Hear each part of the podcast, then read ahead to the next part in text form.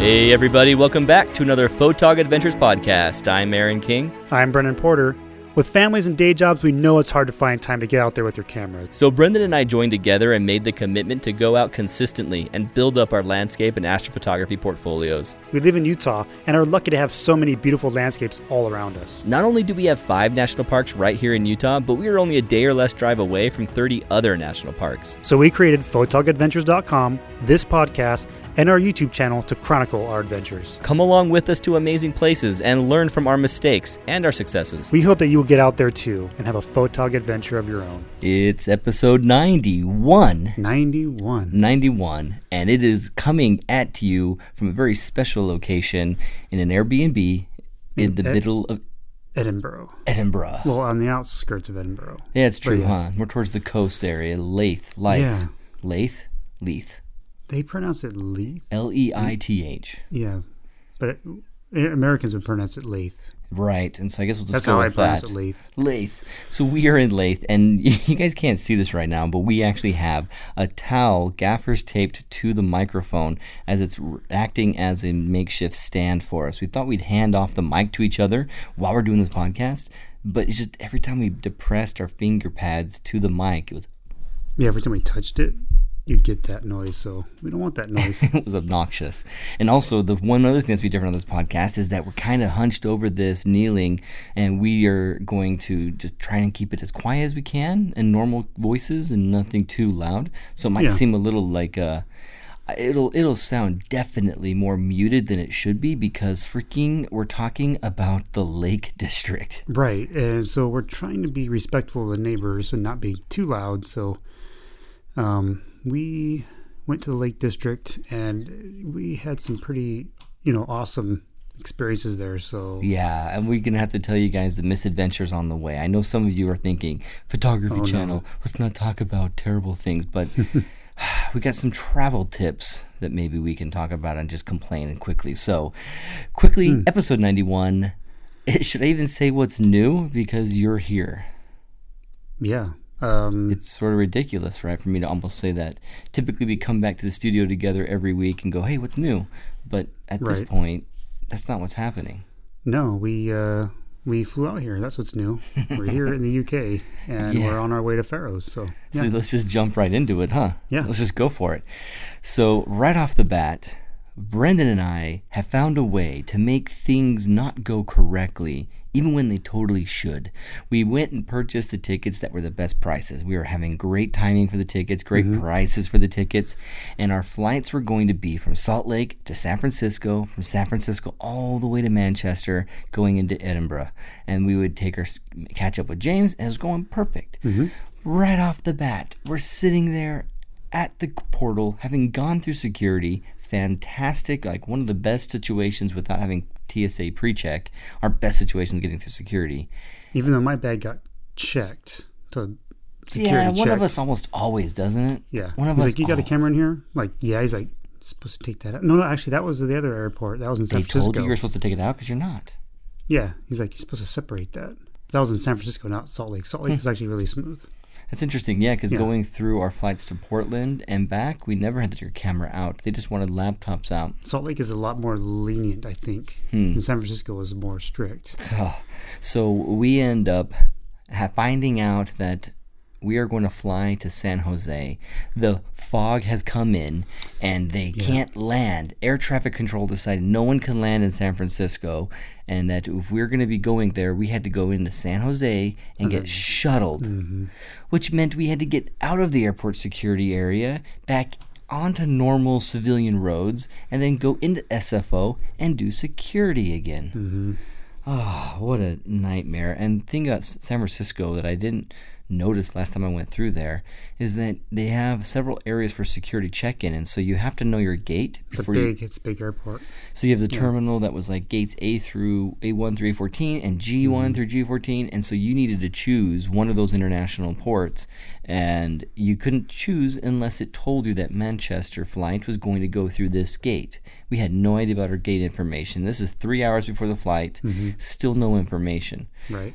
Oh, and I had the worst sleep of my life in that chair that you took a picture of me holding my phone. Yeah, you were passed out waiting, and then we finally got an update. What's funny is Google, the website, or not even the website, just the Google result Yeah. for that flight, Flight actually got updated. something. Yeah, the Google flight, you know, checker actually was updated before, and our boarding pass was never updated. It was just blank. The boarding pass that we had, digital, was not updating, but we could get more information off of Google. Yeah. So that was that was annoying and frustrating. You're thinking you think the boarding pass would actually be updated before Google, but Right. So then Brendan notices that it's actually time. We're going to the A gates after all. So let's go get in line at that one place that had like, you know, 30 people between us and the glass wall and we can get in. Oh, that had changed. Apparently, and everyone. within an hour, I think, Oh, that, oh, that was just in an hour. all of a sudden it was like five people wide, and the line was like 50 people deep, and it was just hundreds 50 of, people deep? No. at least. I mean, it was hundreds of people. you Yeah, know. yeah. It was insane. What is normally here's a concourse that you're walking down, and then there's this end part where you get the security. You kind of fill that up. No, no, no, no. You filled that up, do all the winding, winding uh, back and forth um, S curves. Um, what are they called?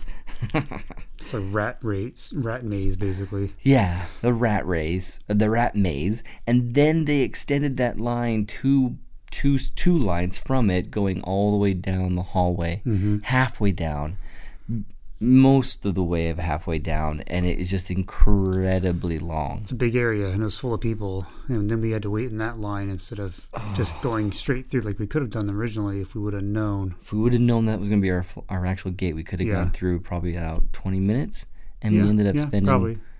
two hours. I don't think it was two whole hours, but it was at least a solid hour. It felt like a It miserable like eternity. I know. Oh Yeah. my gosh. So then you finally get through, and now we're thinking, okay, we've gone through the whole. We had to take a shuttle from San Jose to San Francisco. We had a terrible opportunity through going through security, one of our worst in our lives. Long, long, miserable wait with heavy bags that we're trying to, you know, just barely move an inch, barely move an inch, and then you keep going down. We never stood long enough to rest, but we never went mm. far enough to make the lifting the bag worth it. Yeah. And so it was just a pain in the butt. So here's a travel tip. Brendan brought his rolling suitcase that was smaller, that fit everything in his camera gear in there. Mm-hmm. And he has a bag to use when he gets there for his camera bag. That's that one from matadorup.com. Yes. And so you It got packs into a nice little, you know, two fist size bag. How many liters is it? It's a 28 liter. 28 liters still, and it's mm-hmm. packed inside your big bag that has the Yeah. rolling suitcase. Yeah. I had my regular ma- my backpack that's the Mindshift bag, and everything is on my back. And I have a small little backpack that holds a laptop and an iPad, and that's on the front of me. And so mm-hmm. I have all this weight just pouring down on my waist and my back, my lower back. It's killing me. And Brendan's just walking calmly, rolling things. Dang, I wish I had that. Just rolling along. when I thought about carrying my big backpack like I normally do, I thought, you know, the square backpack's like pretty much the same size, but because it's square, you can probably fit more, maybe a little bit more stuff in there, you know? Ah, you were And right. Sure enough, it did. It worked. I was fitting everything in my bag very tightly, like zipper clenching. The teeth of the zipper were begging mm-hmm. for mercy, and I got everything there. And Brendan just seemed like he was just whistling as he went through. So definitely think about getting your rolling luggage and just be comfortable. Keep everything off your back because you're going to spend so much danged time walking through that airport, waiting in the airport Yeah. that it's so much more comfortable. So the airport, miserable. We finally get to Manchester. We finally get out, and we're all excited. And we spend another hour and a half just getting through customs at the border check. so it was not a fun trip. You're not going to talk about the old guy that I tripped with my bag in San Francisco? Maybe we should. he hates you. A tip is to hold on to your handle while your bag, because if your bag is full like mine, it'll tip over. He goes to And give the passport and boarding pass, right? That's where you were, was Yeah. getting the passport and the boarding pass to the security to go into the next step of security. I should have leaned up. I should have leaned my bag up against the podium the security guy was at, and not, yeah, Just next to you. And then then in front of me. So if it fell, it would fall between me and him. But yeah, not behind you. Don't put your bag behind you because then some old guy's gonna trip on it and then curse at you for. did he curse at you? Oh, you oh, know, he wanted to. looked so he wanted to. Oh, he tried to step over it and then he snagged his foot and starts losing his balance. I'm like, oh, come on, man, don't try and go over it. Yeah, it's just bad. You were reaching down to get it up for him anyway. He just had to wait one more second. Yeah, and he was not gonna wait. He was He gave you impatient. the look He was waiting too long in the line already. So Stupid kid. Mm-hmm. yeah, basically that was yeah. So not a fun experience in the airport. We were so freaking tired. And if you saw and followed our post on the Facebook page, you saw that we were getting tricked by the pranksters out there that put the stickers up of the wall outlets. yeah. So you think you have a place to charge your phone or your laptop, and no, you get over there, it's a sticker. Yeah. So welcome to the 21st century, people. Airports still do not have enough outlets. They have like four outlets for like 300 people. It was ridiculous. And if you can get in there, man, you are the king of the world. Right. People So as soon as the girl left, I'm like, that's it. I'm sitting there. I'm getting it. I'm, you know, I'm claiming that spot.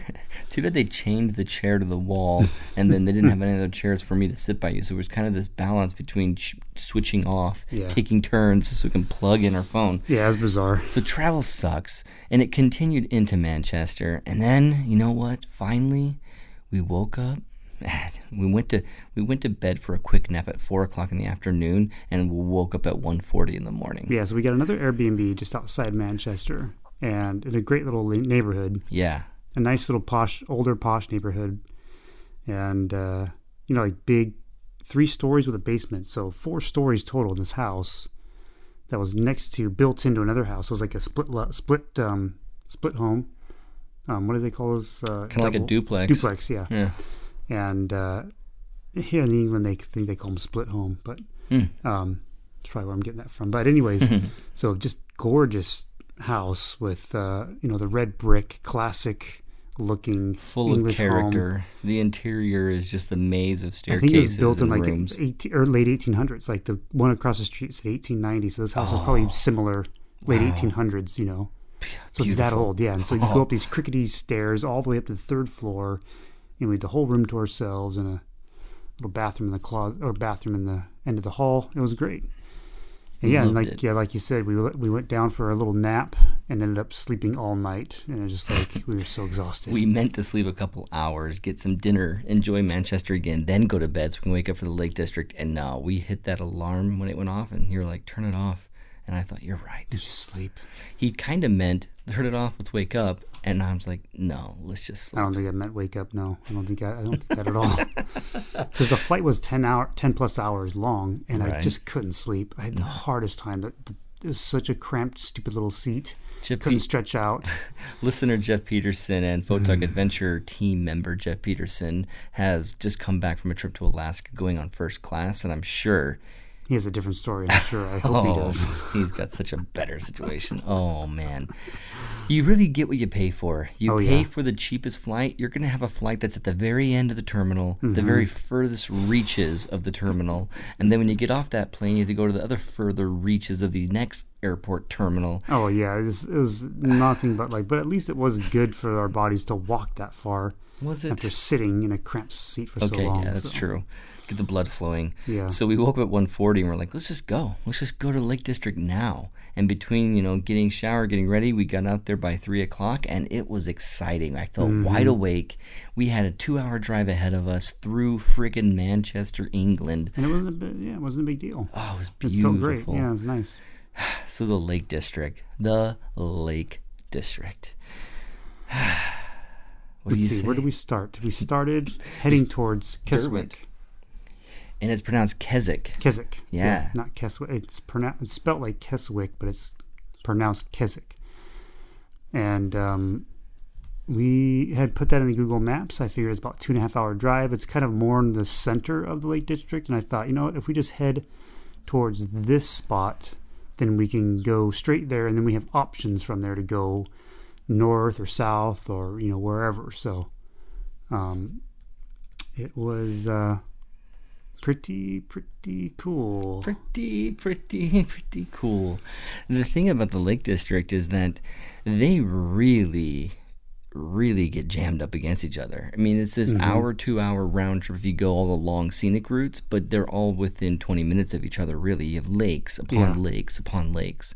Just a beautiful, beautiful road, green, lush hills. If you're from the desert areas like Utah, Nevada, mm-hmm. and California, or even California has beautiful, lush greenery on the hills at the top. I mean, Yeah. we had the rocks, beautiful peaks, and Yeah. on top of those rocks was green, lush growth. Right. Oh yeah. It was we we go into the And like, foggy mists and I love Yeah. that atmosphere. It was Yeah. great. And I know it blocked the sunrise and we didn't get to see anything for the Mm-hmm. sunrise color, but it was atmospheric. It was. And it became a scouting day. So we ended up parking near a hostel. We walked down to this area where it has this thing called the Ashness Ashness um, jetty that Yeah. you can get on and ride a boat later in the day. It takes you around like a bus to different stops along this Derwent Lake. and there's an island over there out on the lake, I think too. There's an island. Does the bus stop on the island or the, the, uh, boat. The I think maybe it does. Ooh, that'd Yeah. be cool. So this whole place is just beautiful. There's a photographer over there. There's a girl jogging over there with her dog. There's a guy walking around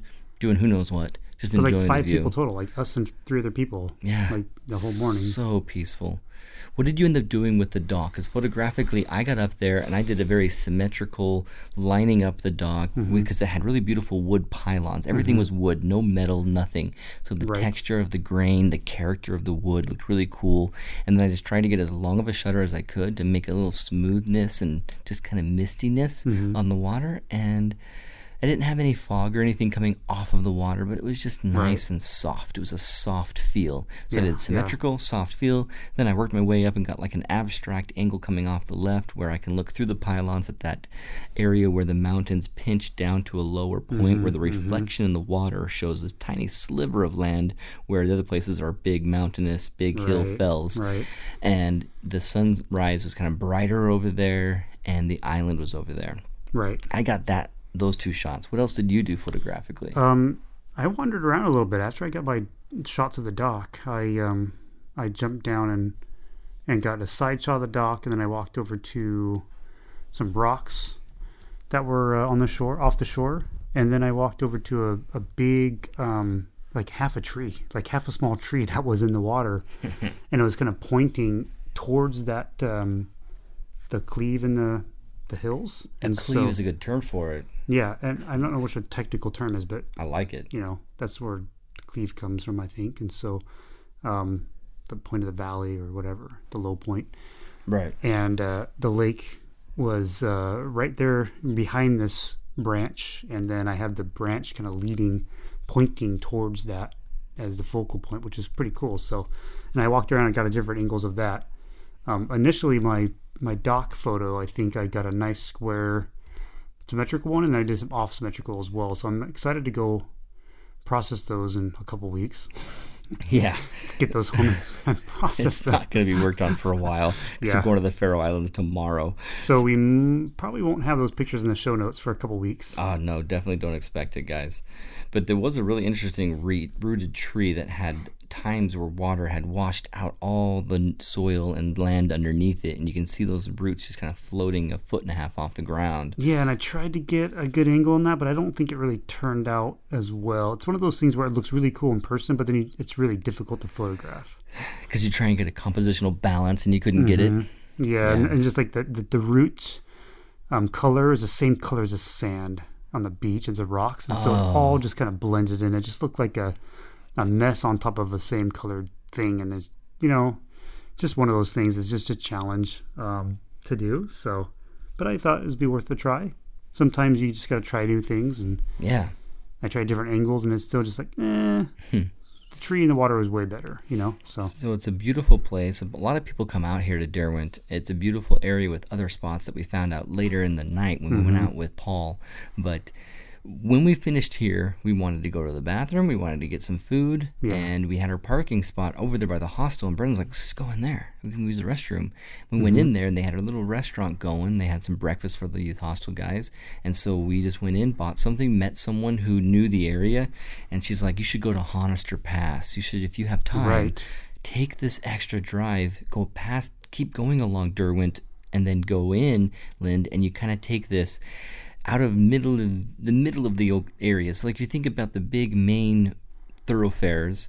There's sections that connect those and goes through the mountain passes, mm-hmm. and this Honister Pass, it was gorgeous. It was like a one lane road, and you have to pull over really tightly on the curb to let anybody else pass. Luckily, there was mostly cars going our same direction. I think maybe only one or two cars came the opposite direction. Yeah, so it was, it was pretty never a good. Pretty, pretty easy going for a Saturday morning, right? I mean, that was uh, there's a bike race. going on. Yeah, they were enjoying some some cycling that morning. So Yeah. Tons of people were coming towards us, But but, you just have this valley view and these rocky hills and boulders and green grass everywhere. guys that have built walls to separate their property, so you Yeah. have these fell The walls. yeah, the, the the the dry dry dry rock walls oh that they built without rock. mortar, and uh, it's just you know the sheep are out there grazing and and it was just beautiful. I mean, even though there was thick clouds and no sun, uh, it was misty though. Like the mountaintops and the hilltops are It's misty. that atmosphere. It's the Yeah. cool atmosphere. Yeah, it's like reverse fog, you know, coming down instead of coming up. And so, uh, just gorgeous, gorgeous area. Some of the plants are dead and are starting to turn orange, and so you have a little bit of color, but mostly it's just all, all Just green. Still green. yeah, I mean, coming from Utah, I'm not used to this much green growth on the rocks, Mm-hmm. growth on the wood, growth everywhere. It's just gorgeous. yeah, And so we're going through this reverse back in time, this travel back in time that we're seeing. Mm-hmm. And it's just everything's quaint. Oh, that's quaint. Look how quaint that is. Look at this friggin' awesome thing here. And look at that there. It was just a blast. And we kept getting out of the car, parking on the lay-by, and then going into areas that just we had to bring our camera, I had to check this out, do a video over here, check this out, do mm-hmm. that. And then we found the river area that we had a cool curve in it. And I guess what attracted to us to it originally was the fell wall on the other side that was mm-hmm. making some good characteristic character filled turns and weaving across the land. And so we got mm-hmm. out with the camera, and I'm still recording with my camera, just doing video of Brendan, and it felt like we were doing a travel channel show. It was mm-hmm. just so cool looking. Just the footage of Brendan in his bright orange slicker, standing out there amongst the greenery, and having the fell walls be contrasting colors on the hillside, the foggy, misty clouds kissing the top peaks and Yeah. rolling over them. it's just atmosphere you just don't get in in Utah, Arizona, Nevada, Idaho area. You know, everything was cinematic about it. right? It was just so cool. And I found sphagnum moss, or you found it. And he said, Hey, isn't this that moss? It's like, mm-hmm. Yeah, it's the moss that I use to cultivate my carnivorous plants. Right. Because it holds water so well. It's great in a bog. And I'm realizing I'm standing in the land of Darwin, where he first, you mm. know, studied Drosera carnivorous plants to learn about these plants. And I'm like, yeah, there's going to be carnivorous plants. And I'm looking, and I thought I found a utricularia, but it wasn't quite the orchid shaped flower that they typically tend to be. So most likely it was not a utricularia bladderwort plant. But oh, it's just being there, seeing what could be there. Everything was magical. Even the leech that I saw crawling in the ground. You saw a leech. I saw black leech too. Was it black? uh huh. Yeah. Yep. I was like, don't get that on me. it's like, hey, black leech. Well, wasn't a leech, was it? Or was it a slug? You I know, think it was probably was just a slug, but it, It just like seems so menacing as that little black thing, you know? I think it was a slug, actually, not a leech. It was longer and it had that thicker part of the body that has the texture which of a slug has, Mm-hmm. not like a leech where they're all smooth and tiny and they just, you know, leech onto Yeah, you. yeah. So we stopped there and probably spent an hour and 10 minutes or more just enjoying that spot from the lay-by. And i- i- it's just, I don't think we can do enough justice talking and bragging about it over the podcast. So make sure you pay attention for the YouTube channel because we're going to have the video of this and we have great camera footage of it. So we're going to go ahead and take our first break of the podcast and we'll come back and talk about the remainder day of scouting that awesome place of the Lake District Mm. and hanging out with Paul Thompson and others that we didn't realize were even going to be there within our group, Yeah. like John Haswell. Exactly.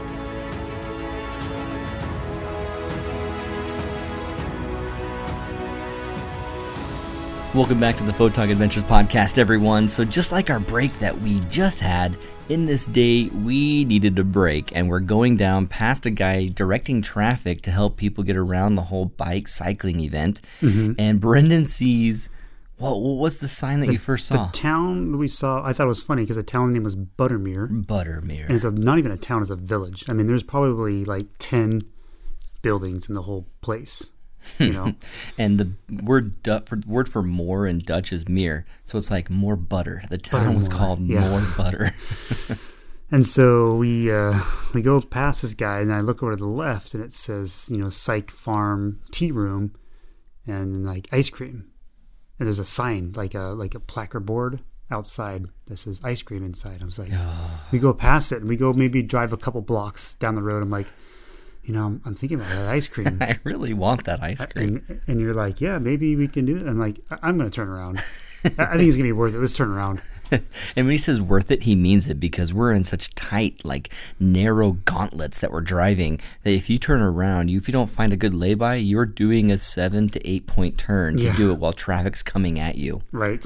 And so as soon as you're in the middle of the road, you're vertical, and the road's going straight against you, making a T. That's when someone's going to come up the road and want to T T-bone you. you and know? So- someone did too as soon as you got to that point. and so yeah, So- you it better be worth it if you're gonna flip around. So we flipped around, we drove back, went inside, and yeah, I mean, just from, the, Farms, delicious. just from walking in the door and just getting the first whiff of what they were cooking and baking, and All right. I was like, uh, yeah, this will work. If you're in the Lake District, you're out in the Keswick area, go to Buttermere. Buttermere, it just this this Syke Farms cafe has the nice, wonderful hangout that you can get a drink, a coffee, um, hot chocolate, ice cream, sandwiches, uh, Cakes galore. cakes galore. Yeah, all kinds of pastries and yeah. It was fantastic. I could have spent half the day there just sampling stuff. I you know, know, right? gained ten pounds. I know I did. we ended up with pistachio ice cream, and uh, on a little waffle cone. Oh man, it was. I don't. I've never had better ice cream. Creamy and pistachio was like pistachio butter. with Yeah. like little crispy things in it, and those were like chunks inside the ice cream. That was like a creamy, like not even a vanilla, almost like a. no, It's almost like a. I don't even know how to describe it. It was, It was like instead of adding pistachios into a green pistachio mix flavor of ice cream, it was the green stuff you kind of expect, the kind of creamy vanilla green, but then it had blended in or, or swirled in with big, large, you know, large chunks of it, of this like pistachio peanut butter yeah. like pistachio butter that has a great and wonderful texture. It had wonderful bits and pieces of pistachios in there, and it was like once you bit down into that section of the ice cream, it went from a delicious ice cream to a cookie. It's like a flavor burst of just. yeah, it's just amazing. Oh, it was so worth it. And we had to beg them to let us get it because this whole time we've been using our cards, but we haven't had any cash. Mm-hmm, we hadn't gotten any pounds on us. We've just been using our card. And it said ice cream was cash only. We're like, oh no. Everything else you can buy with a card, but the ice cream was cash only. apparently the ice cream was run through a different um, person or a different company. So, but we begged the lady. She said, Yeah. "Yeah, if it's just this one time." I'm like, couple oh yes. tired and frustrated and annoyed and also very nice baristas decided that it'd be okay. Yeah, yeah. so that was cool. That was amazing. That was Mm. great ice cream. So yes, definitely if you're in the area, go to Buttermere. Buttermere is definitely worth it. Go during the daytime so you can really enjoy that creamery. It was fantastic. Yeah, go to the sunrise in the morning out there by Derwent and then drive through, you know, the Mm-hmm. uh, pass, Hollister Pass, Honister Pass, and stop in Buttermere. Yeah. It's a perfect day. It's a It perfect was- morning. Yeah, it was great. fantastic. And I should add, as for the Dutch op- members of the audience, they're probably thinking mere also means lake. You know, Ah. mere a mere can be a water body of water, and so buttermere probably originally was from the same words that make lake, Maybe, yeah. like butter lake. Sounds good because that farm fresh ice cream was amazing. So when we're driving through there, we should probably spend a moment talking about driving in the UK. Mm-hmm. Brendan has had experience. He's even taken the driver's test there and mm-hmm. technically passed it, but I guess I should say No, definitely passed it, but technically failed it. yeah. So how many times did you take it? Three times. I took it three times. And it- About 20 years ago. But this isn't something where he made a mistake and they took it. There might be some mistakes, like every driver's ed test, you make some, but they fail or pass. They no, pass or fail. one mistake. You make one mistake, Wow. and they will ding. They will. They will fail you. and the people who are doing the lessons they actually are this like contractor self-contractor who's selling the lessons to you and if they decide you fail you have to do it again and so if they're going to make a thousand dollars from you why not make three thousand dollars from you and fail you a couple times in the netherlands that is tradition to have a private instructor fail you once or twice at least because that's how they make their money Oh, it's different here in the UK. They don't really. I wasn't really an instructor. I actually read through and practiced. Read through the manual Oh. and practiced, but i just assumed no. Um, but uh, it's. I think it's state run, I think that's my. Uh, Are you leaning against that bed, making that. creaking Yeah, sounds? sorry guys. creaking sound is from me. Um, so I was taking the test, and it's state run. Um, and so, but the, the instructors are diff. It's just typically, you know, oh, you're American. Ding number one. Shucks. Well, You know, it's like half. It's like half mark in their brain is already taken. And First if you mistake. make make make mistake, then that's like you might as well have two big mistakes on your thing. So, yeah. what was your mistake on your third test that you think kept you from it? Did you hit someone? No, it was a roundabout thing. Like, oh, you don't need your blinker if you're going through the roundabout. What you can't indicate in the roundabout? We indicate in the If you're all going, the if you're going straight through, you don't need to indicate. And I'm like, really? And so he like failed me for that. It's like the stupidest thing. And I'm like, are you Wow. flipping kidding me? What is straight through when there's three or four exits? Yeah, I, You probably had one of those it too. was like it was like a four. It was a four exit, typical four exit one where you go straight through or turn left or go around and turn right. So See, in the Netherlands, we just indicate whether you're going to exit out or continue yeah, on the. yeah, so because I exited right. out and it was a simple little roundabout. He's like, oh, you don't need to do that, and I'm just like, oh, you got to be kidding me. And that bonus indication That was, was- a negative. yeah, it was just really dumb. and So, so, after the third time, and after spending a hundred pounds or so each oh, that's test, much cheaper. it was like, no, I'm not going to spend any more money. Like it was just a waste of money. So I'm just like, forget it. So since Brendan had experience doing it, he knew the area and he understood, you know, when you see that left turn or that right turn you're going to make, don't go into the first lane you see, go into the opposite lane, you know, the furthest from you. Uh, first time we turned right, I was like, "Oh, Brendan, you missed it." And you're driving in the oncoming traffic and there's a car coming. And I had to realize, "Oh, I'm completely turned around. That's right. He's in the correct lane and those guys are in their correct lane and we're not about to crash." Yeah, it's yeah. So it's, it's it's different for sure. I mean, in every uh, residential street has the possibility of having the car gauntlet, where you have two cars parked on each side of the curb, and there's only space in the middle for one car, oh, that's the worst. and you have cars coming this way towards you, and you're trying to go the other way against them, and so you've got to figure out who's going to go first. And Sometimes they don't wait to figure that out. they just decide. There's rules, and you're both in the middle. You got okay. Well, I've got a space here. I got to pull over. Basically, the rule is if you have a spot to pull over first, do it, and then you wait for the other guy to go through. And so that's what you do. And so I, the first time we got in that situation, um, it was kind of tricky. I'm like, oh my gosh, like we're both going. I had no idea. There's uh, just cars, cars, cars, and all of a sudden I found one opening. I'm like, okay, I can pull in. And then they just sort of drove right past, gave me a little wave, like thanks, and then the bird? pulled back out. No, okay, good. I haven't got the bird yet, so the thing is, it's so crazy tight that we did actually high five a mirror with our mirror. It was a glancing tip of a blow, but it's just so tight. Everyone's coming Just a up so little tight on you. Just a little slap to the other mirror. I don't even think I even pushed it in one direction or the other. Just, uh, just a little tip, just Right. a little tick. You know? Absolutely no harm done had there not been the driver in the vehicle that you hit. Because it was right at the mirror that he was next to. It was like, whoa.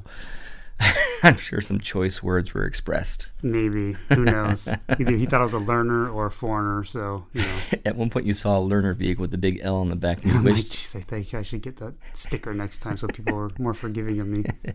he's just a learner. The chubby guy in the passenger seat's his instructor. Yeah. it's a it's quite an adventure driving out here if you've never done it, and it makes you wonder. Okay, England, why do you do this? Is it necessary? And then everything has been so organized around it that they'll never be able to change. No, and It's they just don't. They, they don't have any way. interest in changing. I don't think either. It's just one of those things that I think it started here on the left hand side. They found it uh, somewhat easier somehow to do that that way, and then uh, in America we have to do everything the opposite. So we decided to just drive on the right side and not have roundabouts because you know roundabouts are efficient. We're America. We don't need to be efficient. Okay, I So- do agree that we need roundabouts more in the United States, but Yeah. The entire world agrees, almost entire world agrees that going and driving on, the, right, side. is better. Yeah. So English England will never change, never change that just because the rest of the world does it that way. They will never change it. So. So if you get out here and you guys are going to rent a car, make sure you're very, very keen and aware of what you're doing. You have arrows everywhere. Arrows tell you what lane to be in. And so it's not confusing. It's easy to make sure you pay attention and do that and don't hit anybody. Just always make a double, triple check when you pull out in traffic that you're not pulling into an oncoming lane thinking that that's the empty lane. So just be careful, be safe out there. And if you do rent a car, ah, you'll love it in the Lake District. Perfect because you get free roaming, pa- a freedom pass to just roam everywhere. Yeah. I would recommend doing some kind of crash course if possible. Uh, at least do some research online and look at some videos on correct and proper ways to drive on the left side. Keep yourself safe. There's got to be a YouTube video out there, There's a, f- I'm sure there's dozens. right? You know, because if anything, England wants to educate the Americans on how to drive. it's in their, Their best way. interest to make sure this is there. is. So after we had our lunch break or our breakfast ice cream break, we knew we were going to meet up with a friend of ours from the group. He's in the listener group. He's been following the podcast and the YouTube channel from the beginning. Yeah, he he said says from day one. and he still isn't bored of us, and he wanted to hang out with us. So Paul Thompson, hey man, thanks for hanging out with us, man. Yeah. that was awesome. So we knew we were going to meet up with Paul here towards the afternoon, but by two o'clock we got to know where are we going to go for sunset. And we really didn't have any idea. I mean, there's so many possibilities. And the sky was so cloudy, but then it got really bright once we got near Windermere. Mm-hmm. It opened up. Uh, we we weren't sure. We weren't sure yet. And Windermere was nuts. I mean, every time we went through was like small town, you know, just a handful of people, not a big deal. Even though there was like a bike race going on, yeah quiet. the, the bike racers was the most population we'd seen all morning. And uh, then we got to Windermere, and it was just like person fest. It was like there were people everywhere, and it's like, what is going on here? It was insane. there was there was Asian tourists. There were you know people walking everywhere, and like there was buses pulling into the parking lot and dumping people out, and it's just like, what is the attraction here? It's like Disneyland. is like nuts. Right. I don't think I would be going too far if I said that it felt like we turned a corner and pulled onto Main Street in Disneyland. all Or of a San. Diego was like around the corner. All of a sudden, it's like, what, the world? We went from quiet, peaceful, the grasses are making sounds I can hear with my ears, Mm-hmm. to where the blank did all these people come from?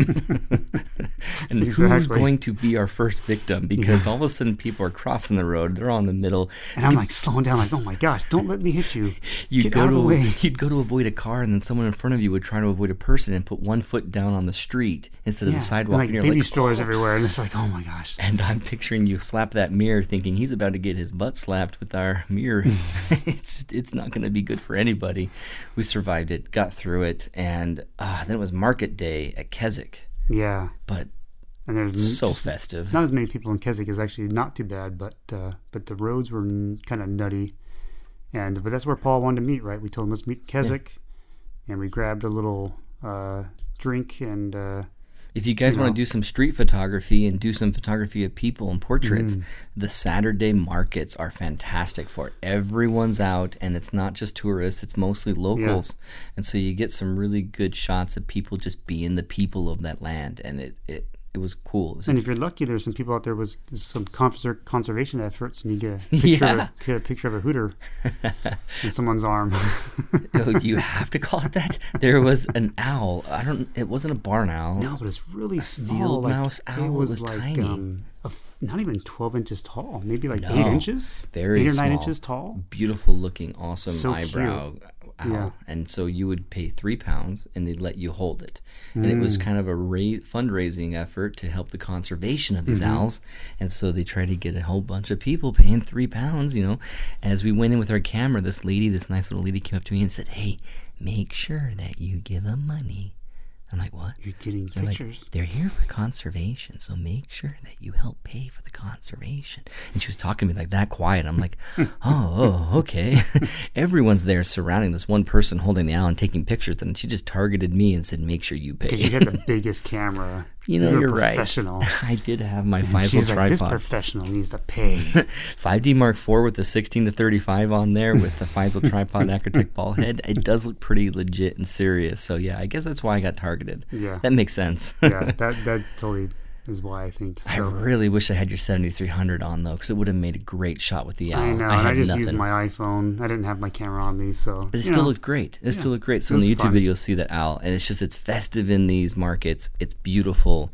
Don't just go around and see the terrain, the landscape. Yeah, Enjoy yeah. the people. Yeah, Enjoy the towns. yeah. So from there, we met up with Paul, like you were saying, and he had a book that has, you know, 10 great places. And two of the places on the cover we had already been that day. We're like, yeah, boom, nailed it. I know. There's a photographer's guide to the Lake District. Oh, okay. And it's like, where do you find this? He's like, oh, you can find these uh, just about anywhere, actually. You know, just uh, they promote these books so people know the good spots on where to go. And so we could easily flip through some pages. He's like, okay, I recommend going here and here. We can scout these places. It's like, great, this is awesome. And they were nearby. It was mm-hmm. an awesome way to start. Yeah, the brilliant part was that the space that we'd already gone that morning was the place that had all the best, really good sunset spots that we mm-hmm. could. Mm-hmm. That at least Paul wanted to try that he hadn't done yet, like the Ashness Bridge and the Surprise View area, and then there was Lodore Falls. So we made a quick plan. Okay, we're gonna hit Lodore Falls right now, where there's some shadowy light coming through the you know the canopy of the trees, and then we're gonna go up to Ashness Bridge and and the Surprise View and decide which one of those we're gonna hang out for the sunset. Right. Lodore Falls. What do you think about it? Oh, man. Uh, really cool. You park um, in a public parking spot off by the lake, and you pay, what was it, four? Three Pounds? I think it was four pounds. Four pounds. for two hours. Two hours. So if you guys go, make sure you have some cash on you. We will mm-hmm. need to put some, you know, some what do they call the pound coin? Yeah, pound Just a pound. or sterling. What's a quid like a then? Why do we quid. just a sometimes pound. call it a quid? Yeah, a quid is a pound too. It's just a. I haven't caught on yet because last night it was tonight with James. He was said it was 150 pounds. Can you imagine 150 quid? And it's like, okay, why do you say pounds there in the Quid first half of the sentence? Yeah, it's weird. I don't know why switch it's quid, but it's a slang for a pound. It's just like quid pro quo pro it's like calling a dollar a buck. A buck Okay. is a quid. You know. Guess I've done that probably too. 150 dollars. I want to spend 150 bucks. Mhm, Yeah, I've probably done That's exactly, exactly what it is. Yeah. that. That helps. I finally understand. Okay, there you go. and so the, you you got to have some of that cash on you, so you can go to the car park and pull up and Yeah. have something set up for Walk you. Walk across the street and you take take, take the trail is probably about uh, five or six blocks, maybe. Yeah. kind of long. Three quarters of a mile, maybe. Yeah. It's an easy hike through what Easy. Oh, is beautiful, oh, Oregon-like moss covering everywhere. On a stone wall between you and the and the road, and you just walk right along the path there, and then you get to the big boulders and the waterfall, and it's just glorious. I mean, it's just beautiful. Hmm. I kind of wish the waterfall was bigger.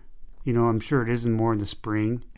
Um, it had rained earlier, so he said that last week or two weeks ago or something like that. Recently, he went to the fall that same fall, and it was less water flowing, and so it wasn't as impressive. So it had more water flowing now. Yeah, because of, because it had rained a few times and the water was starting to flow into it, and uh, yeah, it was bigger, it was better to yeah, yesterday than it was before. So you have to describe your area because when I went down, I went to the furthest bottom part where the Mm-hmm. pools. This is one of those waterfalls. There are falls into a pool, falls to another pool, falls to another pool, Yeah. and there's this area that I thought was going to be photogenic, and then um, that's where Paul and you went up to. So you guys were in my shot, but I, was- I was thinking, do I really like this shot? Because you couldn't see some of the pools. You didn't have the context of Right. there's a pool of water. I needed to have a higher angle from down Yeah, there. yeah. So I could either capture just two pools and make it look like a smaller waterfall, or I try and get up here to the right more. And oh my gosh, I'm so glad I anchored my body with my hand. I had this big rock, totally dry, out of the water, and I'm gonna go across the top of it. And I'd already walked on a couple rocks, and they're just it's nice and easy going. I take one step and go, I'm gonna put my hand down here for a sec and take my next step. Next step, complete slip, holding oh. my 5D Mark IV, the lens I've rented, the tripod in one hand.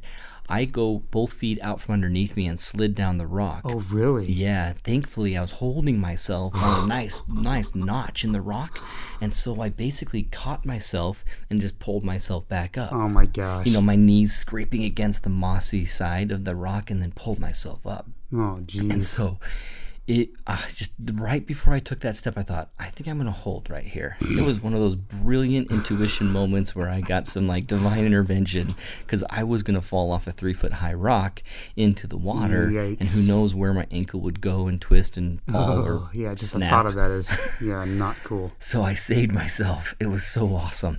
And so once I did that, I'm like, you know, I'm not going to continue trying to go over to this area that looks pretty, you know, very few times trodden on. It's probably a whole lot of these rocks that look totally dry, but because the humidity, the moss, it's just slick as S. It had just rained uh, I mean, probably a couple hours before that point. Yeah, that's so there true. I Was, totally dis- there was the trail was muddy. The rocks were still wet in a lot of areas, and even my hiking shoes just were not gripping like they Mm. normally would because of the because they were slick from the mud, and then they're they're slightly, you know, it was damp rocks still, and they were worn over time too. People walking on them, slicking, you know, polishing them up, and so it was just slippery. Even I was like having to hold on to a few places and was just like, this is dang slippery, man. Like I gotta be careful Yeah. not to slip and kill myself. Don't Jordan just Jans trip it.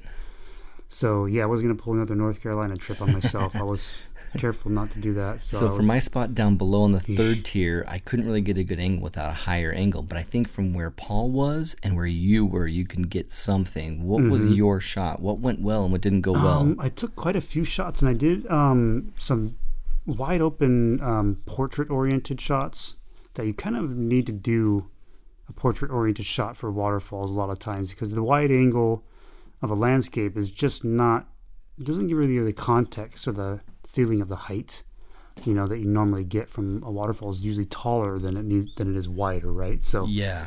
um, some waterfalls are great landscape oriented, but when you're up close to them and they're multi tiered, like this one was started really high. It was probably like, you know, 50 to 60 foot total in height coming all the way down to the floor, maybe even more.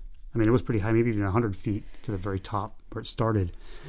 So I was halfway through the middle of it when I was taking pictures in the middle of the whole area. And so, um, but yeah, I got some pretty good shots, I think. And then I started focusing on the little intimate details of the area. Oh, cool. I looked down at my feet and I saw some some dried up leaves from last year that were still lying about, and there was still water on them, water droplets from when the rain came, yes. and it was so moist and so like humid still that they didn't dry up yet, you know, and so they were just perfectly spherical. like preserved almost. Yeah, and so I'm like, this is cool. So I got down really low, got some really close 30 millimeter. The the, the cool thing about the 15 to 30 That is Tamron that that, lens. ran, that range, yeah, that range, and even the 16 to 35 similar, Mm. that a 35 millimeter is almost a macro lens. Just the fact that it can focus so closely, Mm. and uh, it's just amazing. And so you think it's like a standard lens, you can't really do macro with the 15 to 30. Yeah, you can actually. Especially the Tamron that has the stabilization. hmm And so I got down really low, zoomed into 30, and had this leaf with water droplets on it, and then the f- and like a bokeh smooth background of the waterfalls Oh. in the background, you know, to give you an idea of where this is. And I think those are going to be some of my favorite images. So obviously, I've yet to go home and process them and see, but I try to get really sharp. And then I used um, a lot of the time I couldn't get down low enough to put my eye into the eyepiece because it was I was like on the ground. I was setting my camera on the rocks. I was putting my water practically in my sorry my lens practically in the water, you know, to get these awesome shots. And so um, I used my the back of my LCD screen. And luckily, I'd installed Magic Lantern on my camera, which is a 5D Mark III, and I have focus peaking. And so I could actually dial the focus and actually see that green line move up and down the, the image and see, okay, I want to focus right here on those. So that's how the focus peaking works in Magic Lantern is a green guide. It's a green dots, and then you can see it. You can see the dots as the line moves up and down the frame. You can see where those dots line up Oh. and what's in focus. And I had it set to like f16. So I'm like, if I'm focusing here, it's going to be really crisp across a Yeah. wide part Your of this depth of field is huge. Right. And so, and it, it's going to turn out really sharp and nice, you know? And so I did some F, F11, F13, and F16 is what I was kind of playing with and to get the really good sharp image. And I think I, yeah, I think I got a pretty couple of pretty good ones. awesome. Lodore Falls is right behind a hotel there. If you see the Marymount Lodore Falls Oh, Yeah, Hotel, awesome. if you stay in those places, it's just right around the corner. You just go behind there and go up. It's fantastic. So then, with Paul's advice, we're going to Ashness Bridge, and Ashness Bridge is a really interesting river and rocky river. Mm-hmm. It goes under this bridge really cool narrow rock bridge but it's not very big. It's very small. And so if you go with a wide angle framing you're going to see it only in like the tiny middle third and not most of a third at all with Mm-hmm. your shot so you kind of need to be really close to it to make it big Because the bridge is only big enough to fit one vehicle. yeah so it's Barely vehicle. I mean, barely fits through. and it's know? not crossing a very big stream of water either. So the the semicircle that makes the bridge rock arch is not huge and not glorious, and so trying to frame it is a little bit more of a challenge without being closer. But then you lose the river, so you have a balancing there. But then in the distance, you got these tree branches that are kind of just barely opened up and kind of barely moved to let you see the end of the lake, the Keswick area, mm-hmm. and distant sunset. Mm-hmm. And so all of that can line up. Could be a pretty fantastic shot, but I'd say we didn't have anything close to making it great.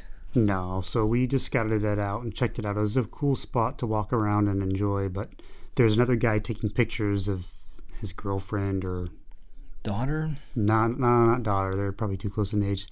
Could have been a niece, you know, but it's probably most likely his girlfriend. oh, really? I thought that he was much older. I guess I didn't go closer. This is England. This is England, Aaron. All guys over twenty look you guys, forty. you guys know what I'm talking about if you guys lived here. the guys will date much younger girls sometimes, and it's not like not far fetched oh, to, to think that. So, um, so we should all move She here. looked like she was three or four years younger than him, and when they're teenagers, that's a pretty, you know, that can be a pretty big difference. But Okay. um, so anyway, they're taking pictures. anyways, they're they're taking the pictures together, so we were kind of in their way. They were there first, so we kind of respected them and their space. So um, Paul decided to get the drone out. That was pretty awesome. His little DJI Spark that he has, and uh, kind of flew down and wanted to get close to the, you know, so get some good footage of going over the little waterfall stream and then going into the the bridge and going under the bridge. He was going to go all the way, flying all the way through, but he's like, "Dang it, they were under there." So I was going to like hit them if I flew under. And it's like, "Oh, that would have been awesome to fly Such under." cool footage. But uh, but then we had to move on, and so we didn't stick around there very long. But uh, cool, cool little spot though. Then we found the last place we ever needed to be to see Derwent Lake, experience this area, Lake District sunset. Despite not showing up, it's such a fantastic view. Surprise Mm-hmm. view is a place that lives up to its name. Yeah, yeah. I don't know how it got its name. I don't know if some guy took his girlfriend up there when, or his wife or something, and it's like closed her eyes and like now open them. Surprise! it's amazing. Or if it's the just view you're driving, incredible. all of a sudden the clearing of the trees makes this beautiful path to see the vista. yeah, And because of the cliff face that it really is on, It's like nothing else is in your 300-foot way. yeah. Oh, there are tall trees that are below you that you think if I fall, I'll be a plinko ball bouncing ping, ping, Mm. ping, ping, ping on branches. or get stabbed several times through branch from branches as you fall. The kind of fall that doesn't kill you until you're most of the way down. Yeah, yeah. So the guys were all having a laugh. There's a bunch of photographers up there, and as soon as we got out of the car, Paul recognized this guy. Guy's like, "Hey, I, I think I know you." And Paul's like, "Yeah, you look familiar." And they're just like, "Oh." So they, they said hi, and he's like, "Yeah, well, there's a bunch of other guys up there. There's a photographers group, They're all part Yeah. of the UK YouTube photographers group. right? Now, it's not like Thomas Heaton is in this group or anything. Right. Adam Karnacz is, though. Mads Iversen is, though. Mm. And John Haswell's invited us to join, even though we don't, we're not from the UK, Right. but we feature things in the UK. Right.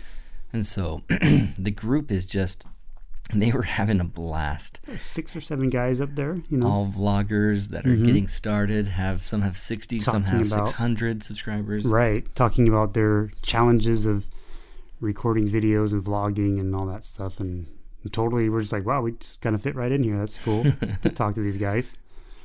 So yeah, Turned out John Haswell was there. yeah. If you guys remember the Monday Moment of Envy with Hadrian's Wall, I mean, that was one of our first. Was that our first moment of envy? No, no, what? not hardly. It was No? one of the last three that we've ever done. Oh, Yeah, recently done it. It's just we had that long break before we did it, and we had a long break since because we've needed to wait our schedules. So we've done John Haswell, awesome picture, Yeah. and that's where we really got to know John when we started doing that photo. And he's always been really awesome to talk to. And then Mm-hmm. suddenly he goes, "Wait, you're Brendan Porter."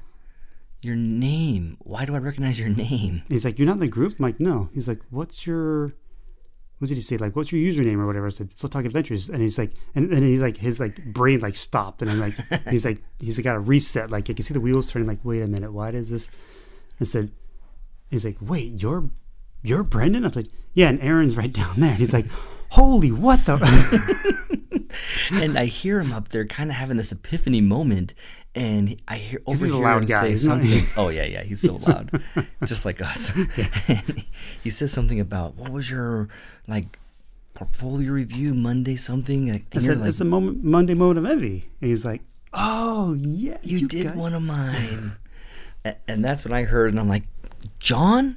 Is John Haswell up there? Yeah. And that's when we recognized that we recognized as him, and oh, it was awesome to see him. And then the light bulbs turned on, and we gave each other bro hugs. And, Bro hugs, and why didn't you tell me you'd be here? right. And so John was just not paying attention to the Facebook page and had no idea that we were there. And That's and funny. Paul was, well, he saw those posts come through and was excited to join us. And so Mm-hmm. we got to hang out with two listeners. It was a lot of fun for a not completely unplanned listener adventure. We had a listener adventure. It was yeah. fun. Yeah.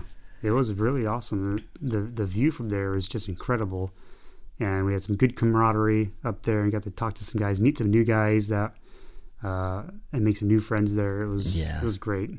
And if you guys ever go there, it's a vista. It's not a here's a close foreground subject necessarily that you Oh, can no, focus it's stack and put out there. It's just a vista. open space. But yeah. it's beautiful. It's awesome. It's Yeah. a great way to end to hang out in the Lake District for your very first time, Mm-hmm. even without color and any sunlight whatsoever. We had a I had a little bit of pink in the clouds when the sun was setting. It was just lighting. The sunlight was probably hitting the top of this clouds. It and was pink coming like through, bologna is pink. kind of through a little bit to Like the bottom a of the four week old bologna that got pale. It was that kind of pink. It Yeah, was it wasn't barely, very bright. barely, barely any color. But it was something. It wasn't just a gray No, it canvas wasn't. So that, at least it was that. There was a little bit of color, and you can totally work with that in post processing and bring it up a little bit and Mm-hmm. really emphasize it, even though it was very subtle. You know, but you know, still workable. It's fun. It was awesome. It it just it made me realize that Brendan and I are going to have to come out here more with the Lake District, Mm-hmm. and we are going to be in the Faroe Islands twice next year. And I think we should come out both times, whether it's before or after.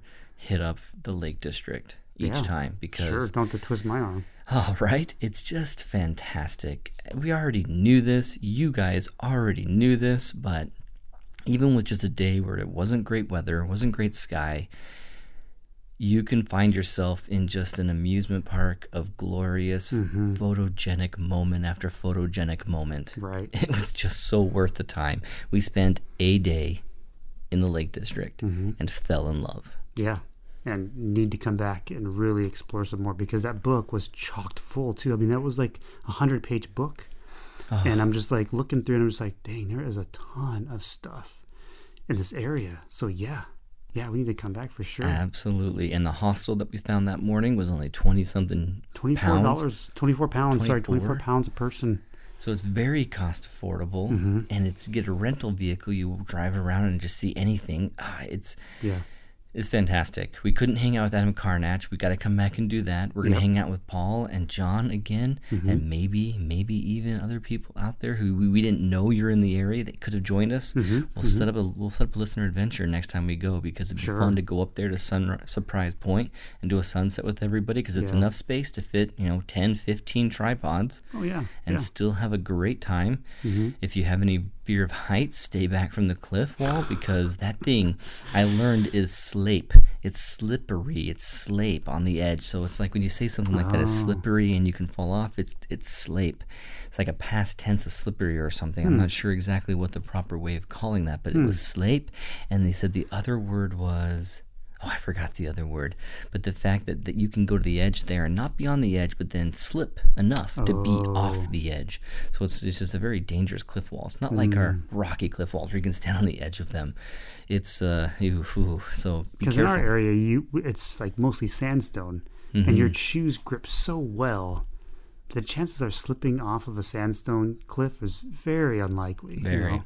The rock has to slip itself before you Right. slip. Right. And then this is just This like is a different story. standing on the side of 18 inch grass blades that have all been watered by sprinklers for 10 hours. It's like, uh, yeah, you're not going to grip anything. Yeah. You're just gonna slip right down. yeah. So it's been a fantastic trip, battling through the jet lag, enjoying a full day. We hmm. ended up taking a ride back. We had a Airbnb that night, ride back down to Manchester, got in a train. Train ended up having only four carriages instead of eight, and so everyone's everyone lost their reserved seating. Hmm, we hmm. took that train up here to Edinburgh, and we're here Edinburgh. We had some dinner with James Kelly, and we're heading off to the Faroe Islands tomorrow morning. In fact, Yeah. right now it is 10:30 for our time, and we're waking up and leaving with James at 4:30. So we're gonna get this podcast out. We're gonna fly to Faroe Islands, Oh man. and we're gonna do another podcast from there with the group. I'm just excited. I'm just excited to go to a different place that's not going to require ten hours of flight. I know we're it's gonna go and a half completely. Yeah, we're going to go to Copenhagen first. Stay there for an hour layover, basically. Yeah. Um, I'm going to stick my head out as many windows as I can to see Copenhagen. Is just. I know it's a beautiful place. Oh, the architecture I is just we- legendary. It's like I kind of really wish we had an- a whole day over layover or something so we could see it. Right, but I can't. But you can't leave the airport, right? So Unless you want to do security again. yeah, so maybe I'll just do some really cool pictures with my phone and get some. I'm sure the airport's amazing too. The architecture Oh, is just incredible. Right? I bet you're right. And then from there, we're gonna fly into Faroes. And James told us either way we fly in, it's gonna be epic. So Uh, get to a window. we're gonna get as much B-roll as we can, guys, for you. So Oh, look for our YouTube video of the Lake District coming out. I'm gonna try and do it while we're out here i- i- at Iceland or Faroe Islands, and so I'm hoping it'll come out next week. And just uh, stay tuned for another podcast because we're not gonna wait until the next Wednesday to get a podcast out. We're gonna tell the stories yeah, right away. Yeah, yeah. It We're might gonna be every have- couple days, actually. In fact, after two days of Faroe Islands, I think we should do it with everybody. We got Elise, Yeah, we got Matt, yeah. we got Jer- Jeremy, we've got Dave, and then ourselves and um, James. And Yeah. so we've got A lot of a fun. great group. That's going to be a lot of fun to talk about. So let's see how it goes. Okay, awesome. Thanks, guys, for listening to the Photog Adventures podcast. We'll be back later. We'll have the judgment of the August challenge of the Milky Way. Don't worry, we haven't forgotten about that. We'll get to that as soon as we can, maybe from Iceland. Maybe, maybe we'll see. Because guys, I mean, we're gonna be in Iceland. Don't expect too much coming back from us until we get home. That's very true. Very so we're going to do the best we can but uh, just want to let you guys know if you enjoy the podcast if you like listening don't thank us thank our patrons patreon.com slash photog adventures thank you guys Really, really appreciate you guys. all right Thank you guys so much. Have a good uh, couple days. yep take it easy guys have a good night See ya.